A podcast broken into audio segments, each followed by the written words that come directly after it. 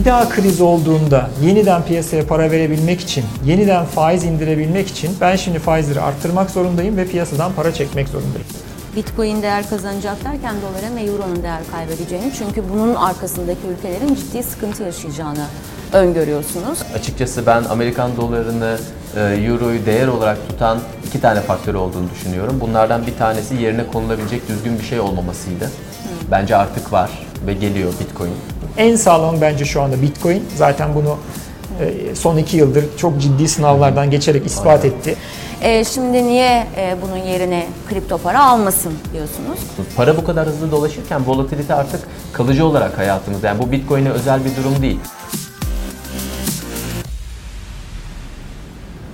Kriptometre'de karşınızdayız. Bu hafta e, iki, öne, e, iki kitabın yazarı, ekonomik gazetecisi Erkan Öz bizimle birlikte ve ETC Türk CEO'su Özgür Güneri ile birlikte e, geleceğin finans sistemini konuşacağız ama anlıyoruz ki 2020'de bir de kriz konuşacağız.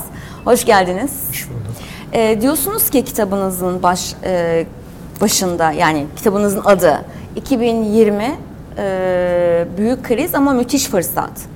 Bir de büyük ekonomik tufandan bahseden bir ayrı kitabınız daha var. Şimdi e, biz kripto paraları, geleceğin paralı e, finans sistemini konuşurken bir 2020'de ne yaşayacağımızı öğrenmek isteriz.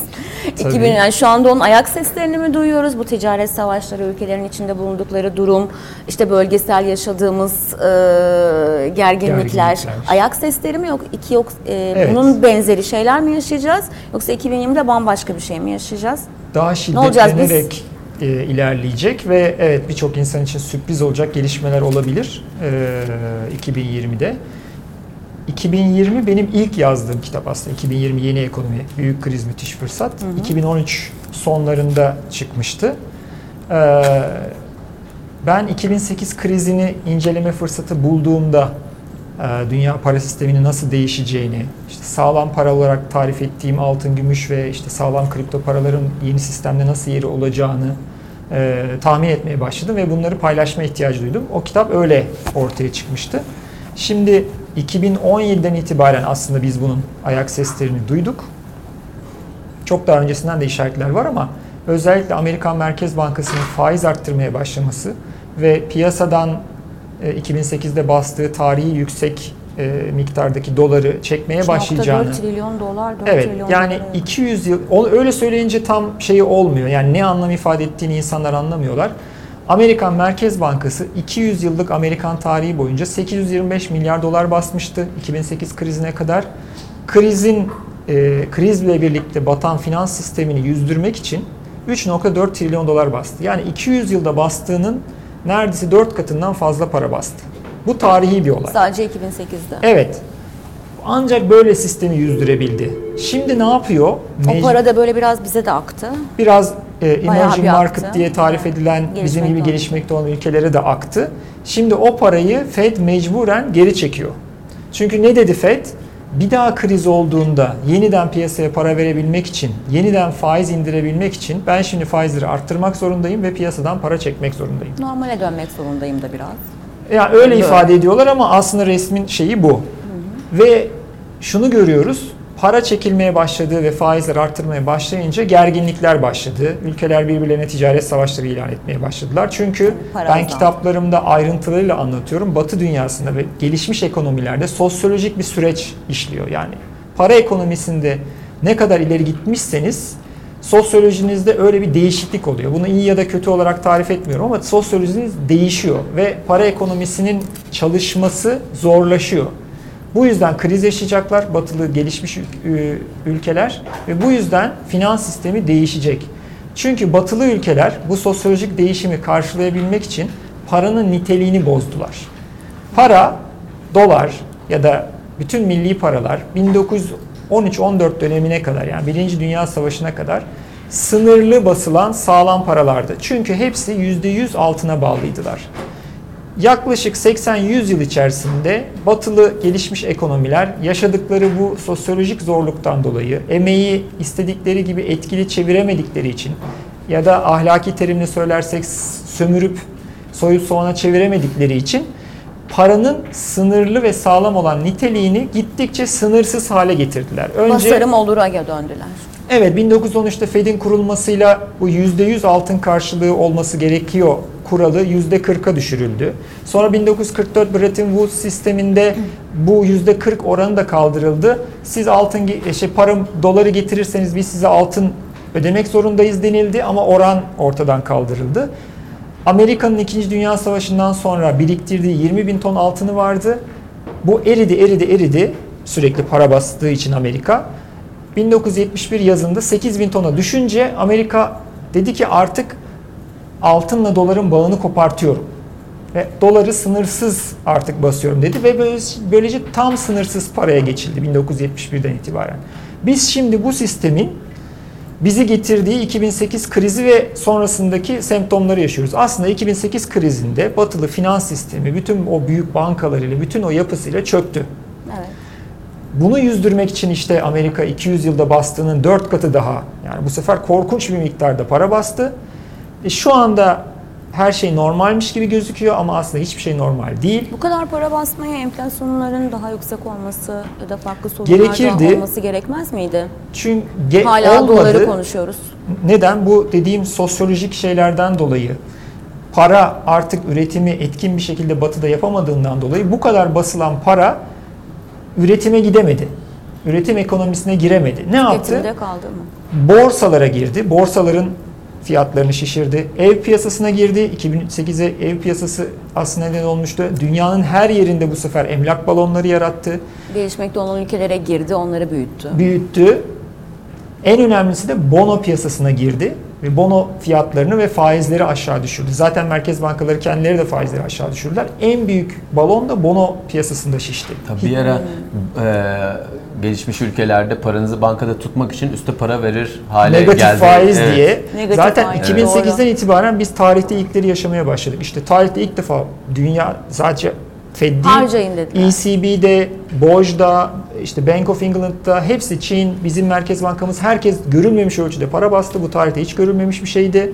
İşte negatif faiz, ekonomi kitaplarında bulunmayacak bir şey. Ne- Negatif faiz gündeme geldi. İşte şimdi de Amerikan Merkez Bankası para çekiyor ya piyasadan. Bizim kripto dünyasının tabiriyle coin burn yapıyor. Yani yakıyor, yok Yakıyor. ediyor. Bu da tarihte görülmemiş bir şey. Tarihte hiçbir zaman bu kadar çok Merkez Bankası baz parası piyasadan çekilmedi.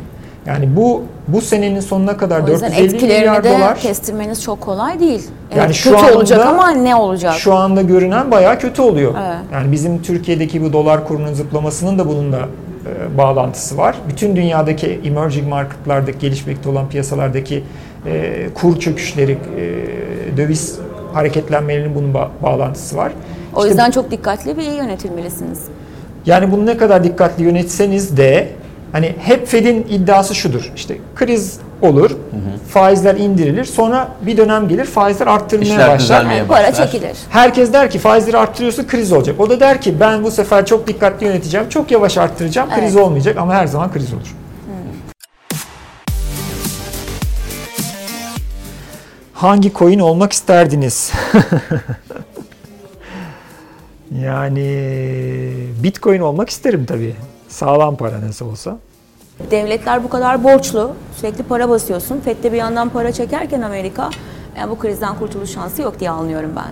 Bu da yüksek enflasyonu, e, Kesinlikle. borçların ödenememesini, yani bir Muhtemelen patlamayı beraberinde getiriyor. Biz kriz emarelerini önce diğer piyasalarda da görebiliriz. Mesela borsalarda çöküşler. Zaten şu anda Amerikan piyasası dışında dünya borsalarında hep aşağı gidiş var. Evet. Yani bir ara bir haber görmüştüm. Bu senenin Hiçbir işte zaman şey olmadı. ilk yarısında 4 trilyon dolar falan eridi dünya borsalarında, diğer borsalarda.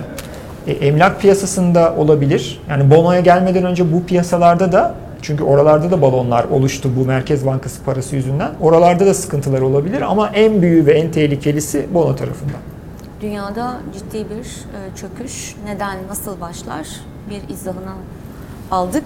Sizden de devamını ya da belli noktalarda altını çizmek istediğiniz yerler varsa. şöyle büyük resimde aslında Erkan'la paralel e, düşünüyorum. Onu, onu kısaca özetleyebilirim. E, bunun özünde de e, aslında yapılan e, para dediğimiz e, gerçekte özel olması gereken özelliklerinin birçoğundan zaman içerisinde vazgeçtiğimiz e, ve belki de özellikle büyük ekonomilerin dolar gibi, euro gibi, Japon yeni gibi paraların arkasında e, eskiden olduğu gibi zor para yani hard money denen kolay bu, üretilemeyen, kolay bulunamayan ve değerli bir emtiayı ya da varlığı kenara e, bırakıp arkasından altını çekip gönlümüzce basar hale getirmek. Şu anda açıkçası ben Amerikan dolarını, e, euroyu değer olarak tutan iki tane faktör olduğunu düşünüyorum. Bunlardan bir tanesi yerine konulabilecek düzgün bir şey olmamasıydı.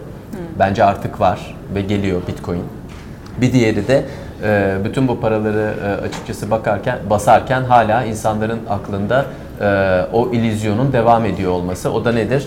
Ben elimdeki 100 doları sana verdiğimde sen bunun karşılığında bana bir şey vereceğini biliyor olmam ya da geçmiş alışkanlıklara bunun gelecekte de olacağını varsayıyor olmam. E, benim görüşlerim de e, Erkan'la krizin boyutunu bugünden ben kestirmem güç ama şunu söyleyebilirim ki gelişmiş ülkelerde de yüksek enflasyon, yüksek faiz, e, ve paranın hızla değer kaybettiği bir dönemi göreceğiz. Aslında yüksek enflasyon demek e, hükümetlerin, e, devletlerin ben size borç vermiştim e, onu ödemeyeceğim. E, aslında ödeyeceğim ama aynı parayı ödemeyeceğim. Çok daha gerçekte azını ödeyeceğim e, gibi bir e, cümle barındırıyor içerisinde.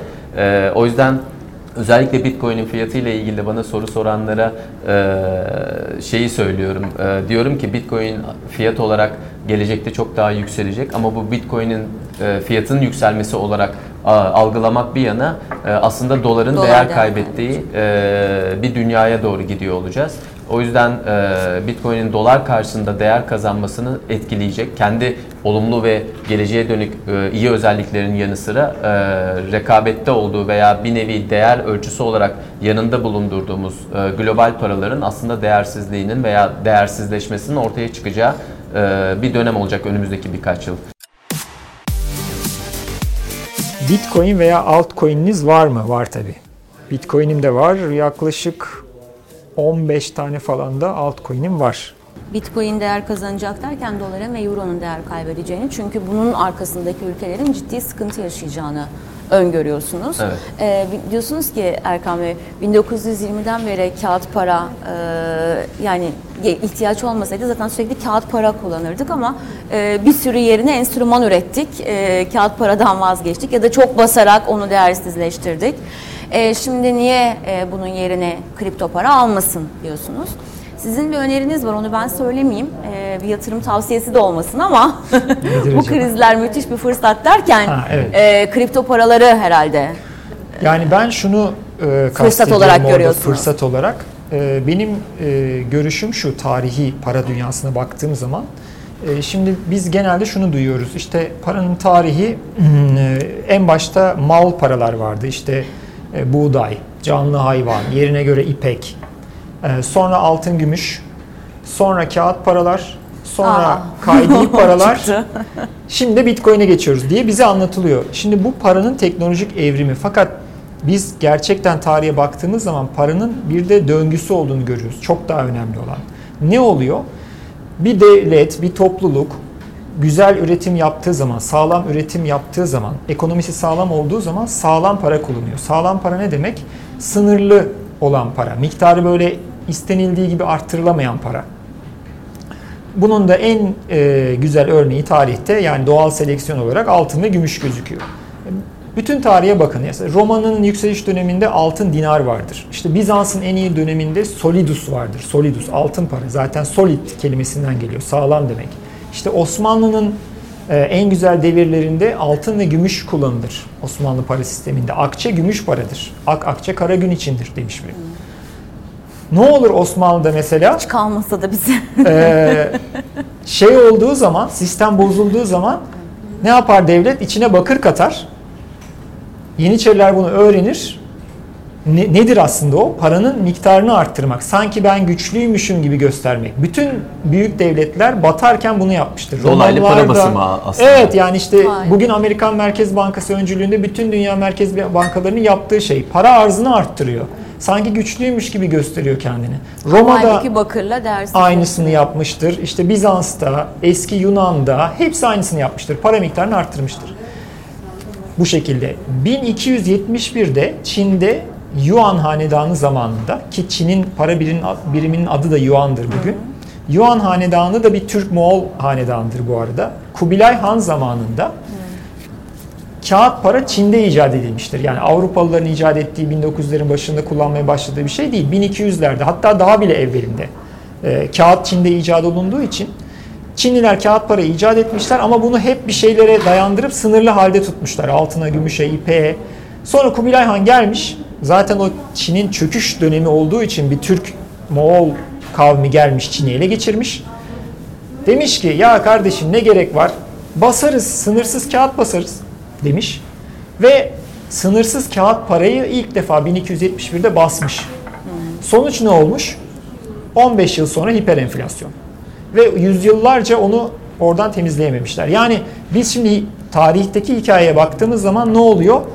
Eğer kağıttan e, işte altın gümüşten kağıda geçilmiş olsaydı o zaman 1271'den itibaren hepimizin kağıt kullanıyor olması gerekirdi. Ama ne 1260'dan oldu? Tabii. Ne oldu? E, o sistem hiperenflasyona yol açtığı için tekrar altın gümüşe dönüldü. Benim kitaplarımda var. Şimdi yine mi döneceğiz? Şimdi biz tarihin en uzun süren 50 yıldan fazla 1971'de başladı bu son sınırsız para deneyi ve çok önemli bir özelliği var bu sefer. Daha önce tarihteki her sınırsız para deneyi lokaldi. Yani topluluklar, ülkeler, işte medeniyetler hiçbir zaman dünya çapında olmamıştı. Ama 1971'den itibaren biz şu anda dünya çapında bir sınırsız para deneyinin içindeyiz. Tamam. Ve o yüzden etkisi çok daha kötü olacak. Ee, şeyde Ay. tek, teknik analizde de hani finansçılar da bilir. Bir, bir kuvveti ne kadar uzun süre tutarsanız o da etkiyi arttırır. Yani 50 sene Demeyin öyle için şeyler. şimdi bana felaket tellalı diyorlar da yani ben size olacakları anlatayım ki tedbirinizi alın yani. Yok Te- tedbirimiz bizim tasarruflu oranlarımıza Tedbir şu, bakmamız. Yok tedbir, tedbiri de, falan. tedbir de şu. Bir an önce bu sağlam para tarafında ne varsa oraya size uygun olan neyse geçmeniz lazım. Yani size uygun olan altın mı? Altın. Gümüş mü? Gümüş. Kripto para almayı mı seviyorsunuz? Bakacaksınız miktarı sınırlandırılmış, sağlam network'ü olan, sağlam projesi olan kripto paralara. En sağlamı bence şu anda Bitcoin. Zaten bunu e, son iki yıldır çok ciddi sınavlardan geçerek ispat Aynen. etti. En yoğun network'ü olan, en yoğun çalışan, e, en çok marka değeri olan, sınırlı yapısı olan, e, teknolojik saldırılara karşı da güvenliğini ispat eden bir para birimi olduğu için altın, gümüş ve bitcoin öncelik olmak üzere e, yani hard money sizin de söylediğiniz gibi, e, Özgür'ün de söylediği gibi hard money sağlam para tarafına bir an önce hazır daha fırtına sadece biraz böyle sert bir yağmur şeklindeyken daha dalgalar üzerimize gelmeden geçmekte yani şöyle söyleyeyim ne kadar imkanınız varsa yavaş yavaş geçmekte fayda var. Katıldığınız bir düğünde Bitcoin takar mısınız? Takarım. Ee, yani takmalı aslında geçen pazar da bir düğüne katıldım. Takabilirdim de. Ee, ama şu anda Bitcoin'lerime kıyamıyorum galiba. Ondan dolayı şu anda takmadım. Ama takarım yani. Yani takılmaz diye bir görüşüm yok. Evet 100 liraya bile bitcoin alabiliyorsunuz. Değil mi? Mümkün, evet. Mümkün. Tabii. Yani bizim tasarruf alanlarımız çok düşük ya. Hani nasıl, nereye, neyle geçeceğiz? Onu da bir ayrı bir programda bize bir anlatın. Aslında e, orada ben küçük bir ekleme yapayım. E, yatırım kültürü Türk halkının e, DNA'sında olan bir şey. Ben ona inanıyorum. Yani Evet tabii meraklı. dağ Birazdan başında arsa alıp ne soruluyor yani. e, bunun değerleneceğini bekleyebilecek sabrı gösterebilen nadir milletlerdeniz. Aslında bence tasarruf konusunda belki de zayıf olmamız bugüne kadar bu coğrafyada yüzyıllarca ya da onlarca yıldır yaşadığımız e, problemleri yani biriktirmişsin savaş çıkmış birileri gelmiş almış götürmüş sonra biriktirmişsin devlet ge- gelmiş başka kararlar vermiş veya sana al hadi biriktir demiş sen onu biriktirmişsin geriye alamamışsın falan gibi bizim gibi e, tasarruf tarafında veya finansal hizmetler tarafında çeşitli nedenlerle on yıllarca boyunca dalgalı süreç yaşayanların aslında parayı veya elindeki varlıkları tasarruf etmektense harcamanın daha doğru bir yöntem olabileceğine ilişkin bir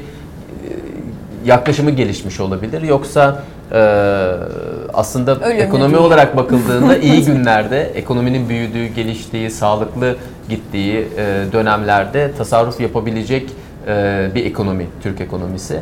E, ama bu sanırım Alışkanlıklarımızla da e, alakalı biraz. Fakat mevcut tasarruf oranlarımızla tabii kalıcı ve sağlıklı, uzun dönemli bir büyümeyi de yakalamak e, zor. O tarafta da yapılması gereken çok şey var Çok bence. şey var. Sizce değeri, e, değeri artacak mı? Yani dolar ve euro değer kaybedecek. O yüzden bitcoin değerlenecek diyorsunuz. Hani bir ara 15 binleri görmüştük ya. E, Bir de bitcoin ile ilgili ya kripto paralarla ilgili en çok bitcoin'i konuştuğumuz için söylüyorum. Çok oynak. Şeyini hep duyuyorum. Yani çok volatil, çok oynak. E, Dolayısıyla biraz zor e, deniliyor. Belki buna bir cevabınız olur. Şöyle, Değeri artacak mı? Önce onu söyleyelim.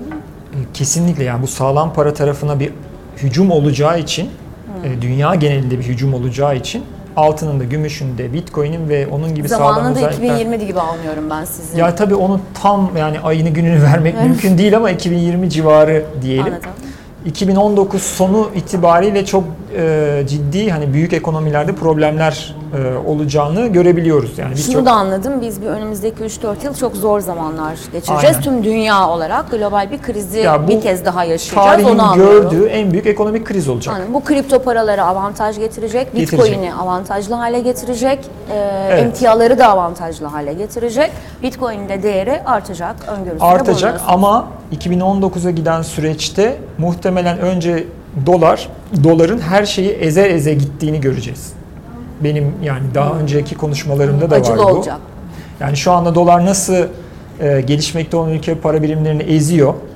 E, önce ufak bankaları ezdi. Geçen sene e, kötü durumda olan bankaları ezdi. Şimdi gelişmekte olan ülke para birimlerini eziyor ve bu diğer varlıklara da böyle eze eze Piyasalar onları- hala çok iyi gidiyor. şey yapacak. Hisse senedi başta olmak üzere Amerika'da. O Evet. olumlu hava, bugünün Birden. olumlu havası devam ediyor bir yandan. bir süre daha da devam edecek muhtemelen. Ama 2019 sonuna doğru e, işte ciddi olaylar baş gösterecek. Bitcoin'in fiyatının dalgalı olması da şu. e, öyle büyük bir enerji birikmiş durumda ki klasik sistemde Bitcoin üzerine her vurduğunda fiyatı çok acayip şekilde yukarılara itiyor. Yani Bitcoin'in son 10 yılda gösterdiği zigzagların her birisi bir lale balonu büyüklüğünde. Lale balonu tarihte bir kez olmuş bir şey. Yani 10 yılda 3 tane 4 tane lale balonu yapıp e, tekrar e, geri dönüyor. Ama bu Bitcoin'in suçu değil. oynak.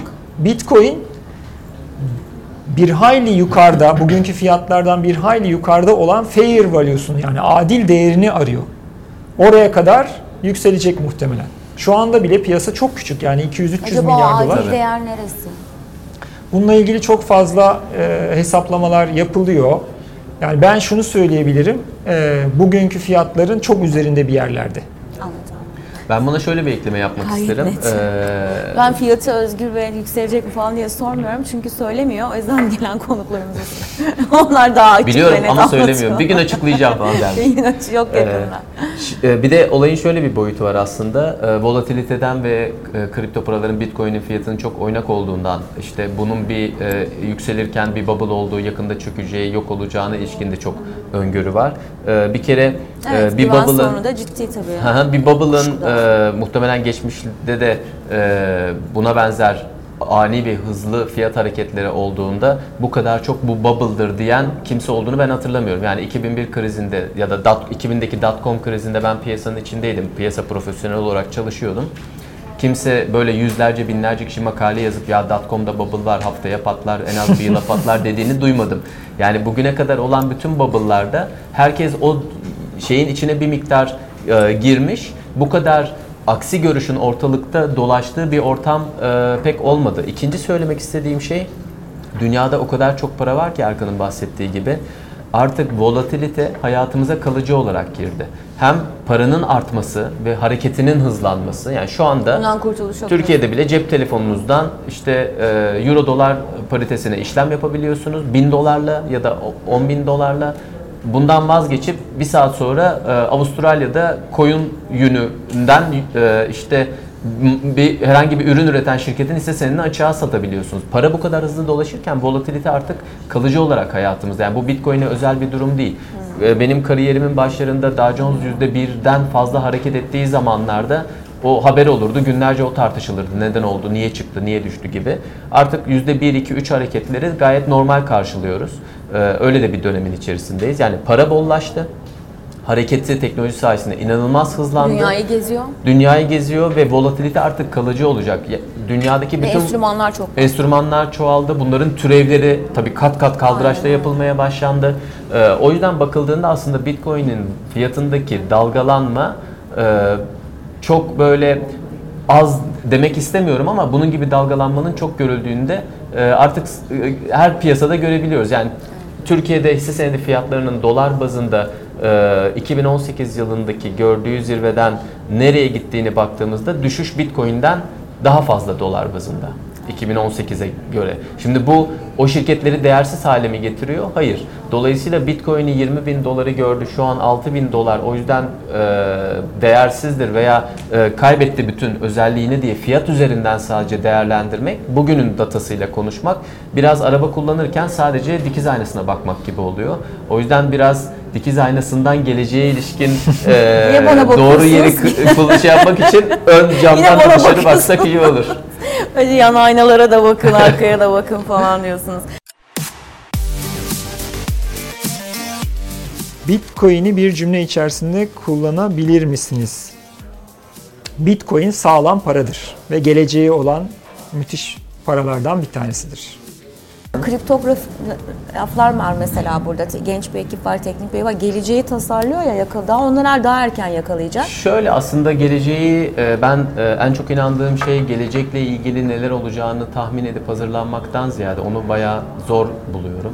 E, Kendimizi gelecekte ortaya çıkacak hayata hazırlamak. Bunu da yapabilmenin tek yolu adaptif yetenekler kazanmak. Yani bu ne demek?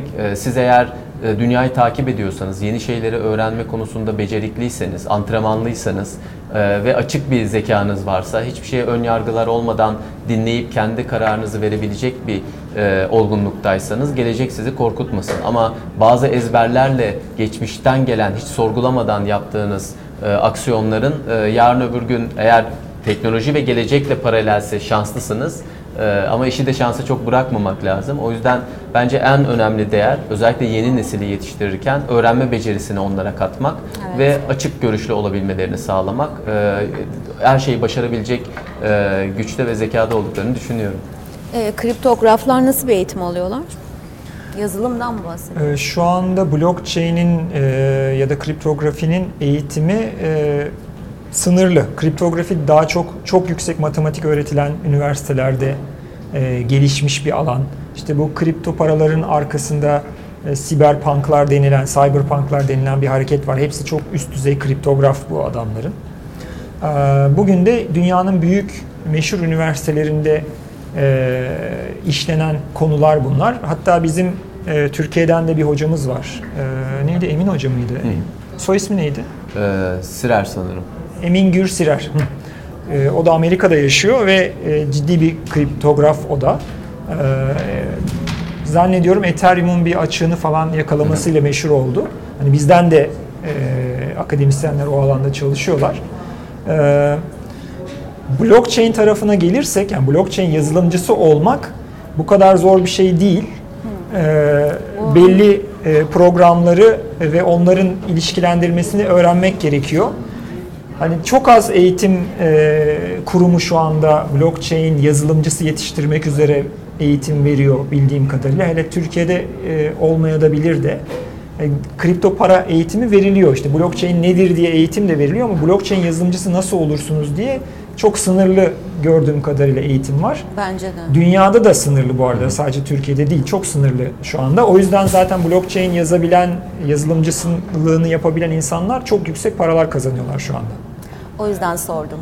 Gençlere de ipucu olsun. İşte 5 yıl önce e, ya da 10 yıl önce blockchain konsepti ortada yokken e, o white paper daha ortaya çıkmamışken e, bu konuda çalışmak mümkün değilken şimdi mümkün. Dolayısıyla buna adapte olabilen yazılımcılar işte güzel bir örnek. Aynen. Büyük paralar kazanıyorlar. Tabii para kazanmak e, ana en tepe amaç değil ama Olsun, yepyeni önemli. şeyler Başarının öğreniyorlar. bir karşılığı oluyor. Yeni bir alanda çalışır e, oluyorlar. dünyayı değiştiriyorsun, ve daha ne olsun? inanılmaz şeyler yapabiliyorlar. O yüzden Yani- tam biraz önce anlatmaya çalıştığım aslında çok güzel e, Demek ki gelecekte herkes e, Nakamoto'lu, Naka- Nakamoto. Nakamoto'yu bilecek. Yani ş- evet şu anda da dünyada bayağı bilinir bir kişi. Durumda. Zuckerberg gibi falan olacak.